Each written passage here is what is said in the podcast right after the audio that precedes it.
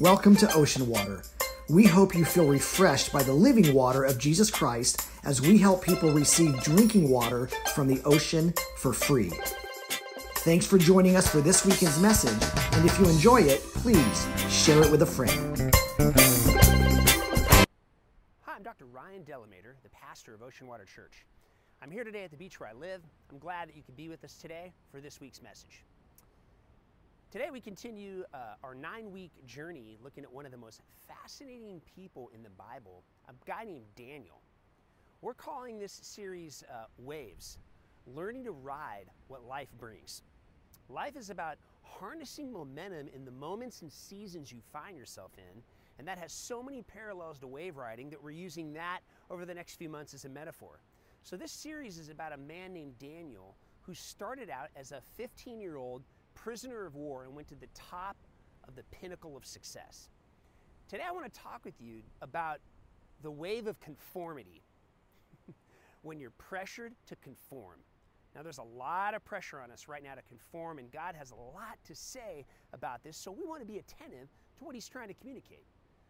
So, Daniel was 15 years old when he was separated from his parents. He never saw them again, never got to go back to his home country, but the rest of his life was an amazing rags to riches story where he starts off as a prisoner of war and ends up 85 years old, the most powerful man in the empire, except the emperor. He actually saves the entire empire and outlasts three different administrations. Nebuchadnezzar and Belteshazzar, who were in the Babylonian Empire, had taken over the Assyrian Empire, and the Persians and Cyrus the Great took over the, their empire and said, We're killing all you guys, but actually, we're keeping Daniel. He actually leads two of these three emperors to their faith in God, and at 85 years old, they pull him out of retirement to save them one more time. It's, it's an amazing, amazing story. So, we're going to be looking at that in the weeks ahead. Now, the Bible says in Proverbs 17:3 that fire tests the purity of silver and gold, but the Lord tests the heart. Before every blessing, there's always a testing. You see, the Lord tests the heart. He tests your heart. Before every blessing, there's always a testing. If you're going to be blessed by God, you're going to be tested by God. Now, if you're going to be used by God, He's going to want to test you first. He's going to want to make sure that you're ready to handle the power and the blessing and the influence or whatever He wants to give you. He wants to make sure that you can handle it. So, what, why does God say that He tests our heart? Well, it says that He tests our character, our integrity, our humility, our loyalty, our faithfulness, our truthfulness. All of this is about our character. And the more you get promoted, the more power you get, the more influence, it's actually God trying to test you in these things. This is why Paul was taught so much and actually wrote so much of the Bible because God spoke to him more than he speaks to both of us. Now, why is that? Well, Paul said we speak God's message because God tested us and trusted us to do it. When we speak, we're not trying to please people, we're trying to please God who tests our heart. Daniel's character was tested in so many ways, like ours is each and every day. And each time, God wants to give you more influence and more power and more insight, and He wants to tell you things that He doesn't tell anybody else. So God tests us before He promotes us. Now, today we're going to look at a different kind of test, not major change, but the test of social pressure. This was the test that Nebuchadnezzar and the king of Babylon, he takes all, all of Israel captive, and he says, uh, I'm going to find the smartest, the brightest, the best looking, gifted young people. I'm going to bring them to my palace, and I'm going to try to get a bunch of these Hebrew boys and Jewish boys, and Daniel happens to be the one that's picked. And he's 15 years old when this happens, and he goes through a three year indoctrination program where they try to basically wipe out his memory. They say, You don't need the Bible anymore, you don't need God anymore. We're going to basically secularize you, we're going to brainwash you, and uh, you're going to be trained for three years, and uh, then you're going to serve in my court, and you're going to serve in the royal palace. And some of you are going to get promoted even to higher positions. and um, they're going to teach you a new language, they're going to teach you a new culture, they're going to teach you new habits. They're going to give them a new religion and new names. So they're basically trying to completely reprogram them.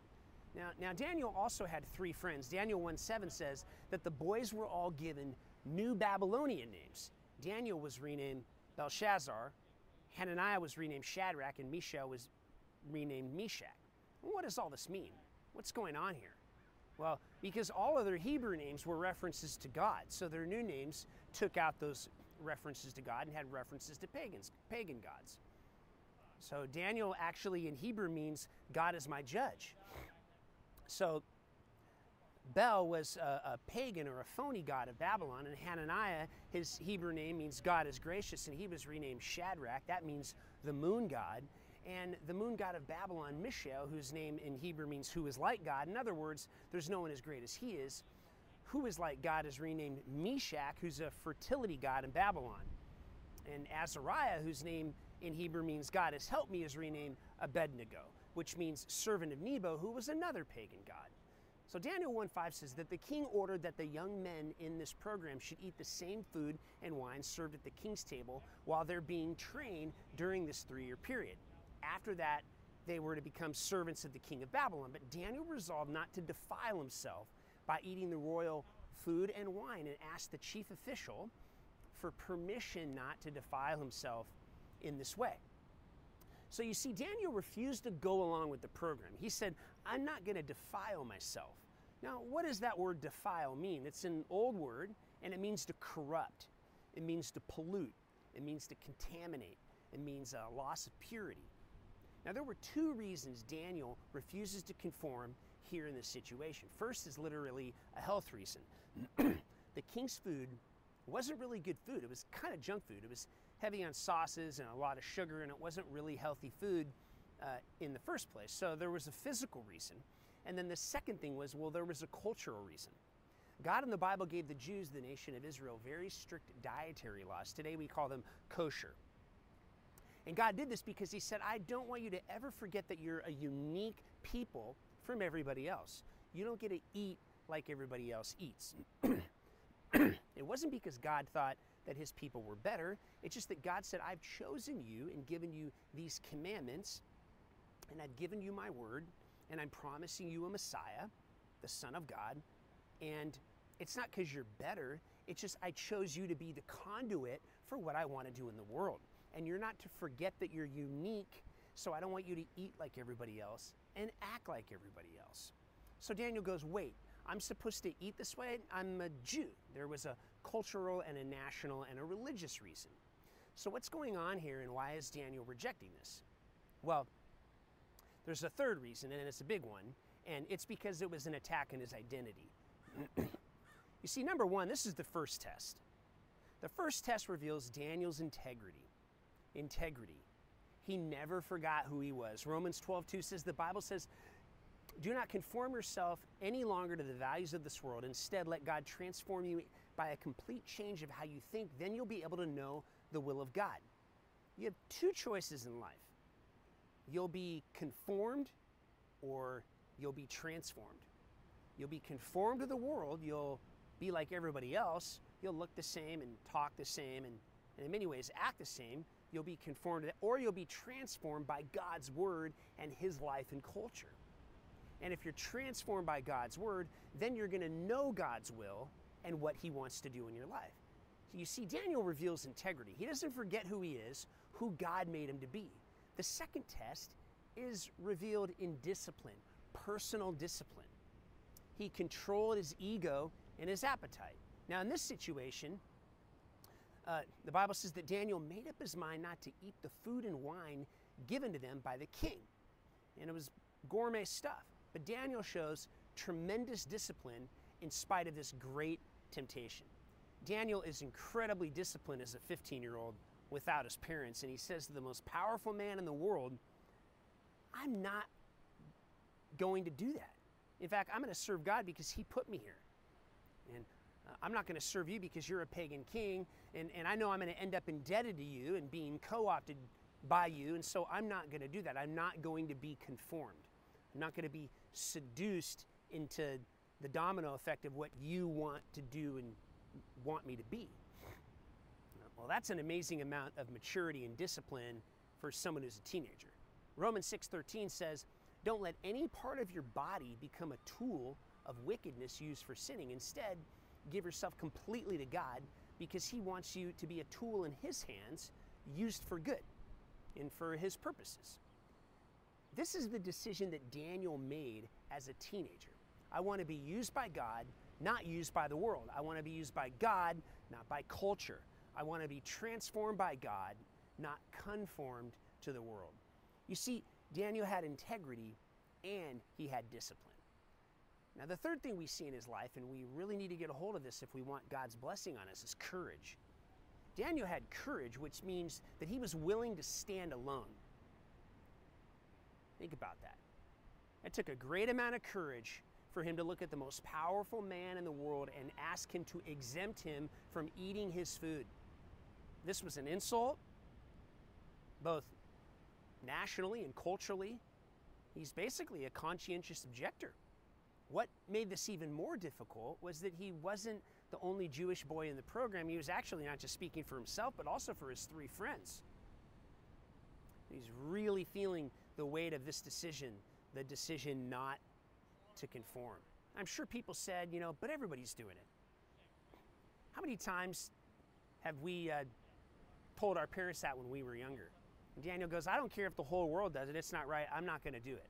This is the conformity test. He stands with courage, willing to stand alone. He's willing to say the majority is often wrong. History has proven the majority is wrong a lot of the time. And just because the majority likes a particular value or passes a particular law doesn't mean the value of that law is right. What's right is right, and what's God's will will always be God's will. Only God gets to decide what truth is, not us. Only God decides what's right and wrong. It's not up for a majority vote. So Daniel says, I don't care what everybody's doing. I'm not doing that. Uh, and this is the kind of courage that God blesses. Exodus 23 2 says, Never follow the crowd in doing wrong, and don't be swayed in your testimony by the mood of the majority. Daniel kept getting promoted because God looks at people who have courage and says, That's my person. I'm going to promote them. They don't follow the crowd, they're not swayed by the testimony or the mood of the majority. Now, there's a fourth test revealing uh, in Daniel's life, and that's the test of humility. You see, God loves humility. Look at Daniel here. It says, What he couldn't do for the authority, he said, I can't do this. It's against my values. It's morally wrong. It violates my conscience.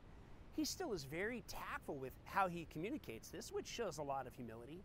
And the way that Daniel made his appeal to King Nebuchadnezzar and the authorities was that he showed respect. He knew that God had allowed this pagan leader who wasn't a Christian and wasn't a godly man, but he, he knew he had allowed this leader in his life to be his boss. Daniel 1:8 says, Then Daniel asked the chief official, now this is the chief of the palace, for permission to eat other things instead. Now God had given the chief official great respect for Daniel. But he said, I'm afraid of my lord the king, who offered that you eat his food and wine, and if you aren't as healthy as the others, I fear the king will have me beheaded. So next, Daniel talked it over with the guard and appointed him to look after Daniel and his three friends. Daniel offered a suggestion just test us for 10 days on a diet of vegetables and water, and then see how healthy we look compared to the other people. Then you can decide whether or not to let us continue eating our diet. So the guy agrees to it at Daniel's suggestion. Now, at the end of the 10 days, Daniel and his friends looked healthier and more vigorous and stronger than everybody else in the training program. So after that, the guard let them eat their own food. You see, you get promoted when you have a reputation for responsibility. Proverbs 22 says, If you do your job well, leaders will notice you and will help you serve before kings. Now, the fact is, people with great responsibility notice other people who are responsible. People with great responsibility notice other leaders who are responsible because they understand how important responsibility is. Now, the second way to get promoted is to be humble. to be humble because our attitude de- determines our acceptance. Proverbs says when you stand before the king, don't try to impress him and pretend to be important. If you threaten them, threats never work. Be humble or we stumble. Now develop a reputation for being responsible and, and humble. And now the third way is by not being manipulative, by not being deceptive. Now, you, if you lie, God says you're on your own. You don't have God's defense. God says, I'm not going to help you in this situation because you're lying about it. So you don't try to strengthen your case for promotion with deception. 2 Corinthians 4 says, We reject all shameful and underhanded methods. Why do we try to trick anyone and distort the word of God? We tell the truth before God, and all our honest know that God will honor your honesty. Now, the fourth way you get promoted is to appeal to your boss's goals and interests. You're there to help them. You start with what they want, not with what you want. This is exactly what Daniel does. He's very wise in doing this. Daniel uh, says, Look, we have the same goal here. Let's just try to get at it in a different way. You want me to eat this food because the king thinks it will make me more healthy. and I don't have a problem with that. I want to be healthy. If it works, great. We've got a win win. You win, and I win. Everybody wins. Everybody gets what they want. If it doesn't work, then you decide. You're still in charge, you're still the authority, but we're going to start with your goals. Now, the fifth way you get promoted, you choose the right place at the right time with the right words. Choosing the right place, the right time, and the right words to appeal to an authority. And if, by the way, you're a young person and you want to go out on your Friday night and your parents say no, you need to use these laws. I'm teaching you how to make a case to people, not just your parents, but pe- people and bosses that you're going to have throughout your life. Now, what's the right place? Well, always privately. People mess this up all the time. You don't confront people publicly. All you'll do is solidify their opposition. You'll make them mad. You can't expect them to lose face and be into your requests. Proverbs says a wise, mature person is known for his understanding. The more pleasant his words, the more persuasive he is. The more pleasant his words, the more persuasive he is. You see, because if you want to be persuasive, you can't be abrasive. I'm never persuasive when I'm abrasive. Now, the sixth way to get promoted is to trust God if they reject your appeal. What does that mean? Well, in this case, Daniel's appeal worked. But if your appeal doesn't work and you've appealed to your boss, Romans 8:28 says, "And we know that in all things God works for the good of those who love God according to his purposes." Now, that's not a promise for everybody, it's a promise for those who love God and trust his purposes. God works for good. You can find comfort in this for four reasons. Well, first, I have Jesus with me. Jesus said, I will never leave you nor forsake you. So you're never really completely alone. You may feel alone in that moment, but you're not. Jesus is with you. He says, I am with you. Now, secondly, I have the Holy Spirit in me. I not only have Jesus with me, I've got God's Spirit in me. And the Bible says, Greater is He that is in me than He that is in the world, which means that you have an unfair advantage because you have God's Spirit in you and your carnal boss does not. So you have the Holy Spirit, Jesus with me, the Holy Spirit in me. Now, third, I have the promises of God to me. There are over 6,000 promises from God to you in the Bible, which is why we want to read it every day. We want to know those promises that get us through difficult times. Now, lastly, you have God's family around you. Think about that. I have brothers and sisters and people who are praying for me, which, by the way, is why I want you to find a time each week to have a meal where you live and watch this message and pray for each other. That will help build God's family. It's easy. Pick a meal on a day, watch this message, and pray for each other and watch God work. I want to ask you a question. Now, are you friends with Jesus? Did you know that Jesus would like to be your friend? That's why I do what I do because I like to see people become friends with Jesus and serve other people. Would you like to be friends with Jesus today? It's really simple.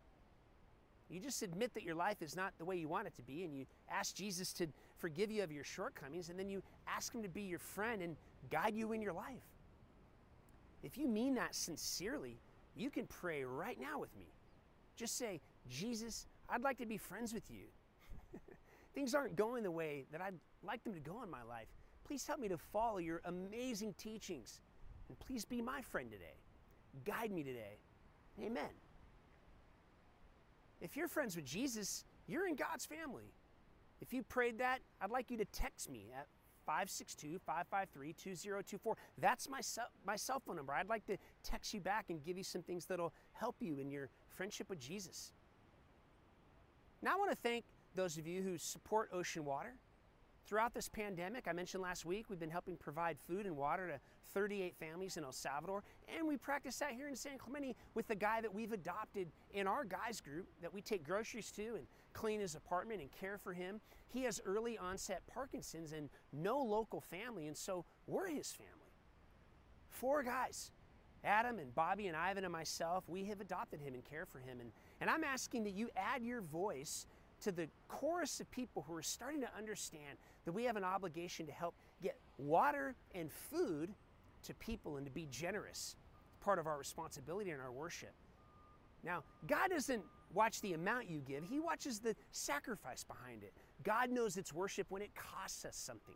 Only we know what it really costs. That's why our worship is between us and God. But I want you to go online today at oceanwater.com and click on Give. And what God puts on your heart, set that up a monthly plan as part of your worship to help others. Now, thanks for being with us today. I hope you enjoyed this message, and I hope you have a great week. Thanks so much.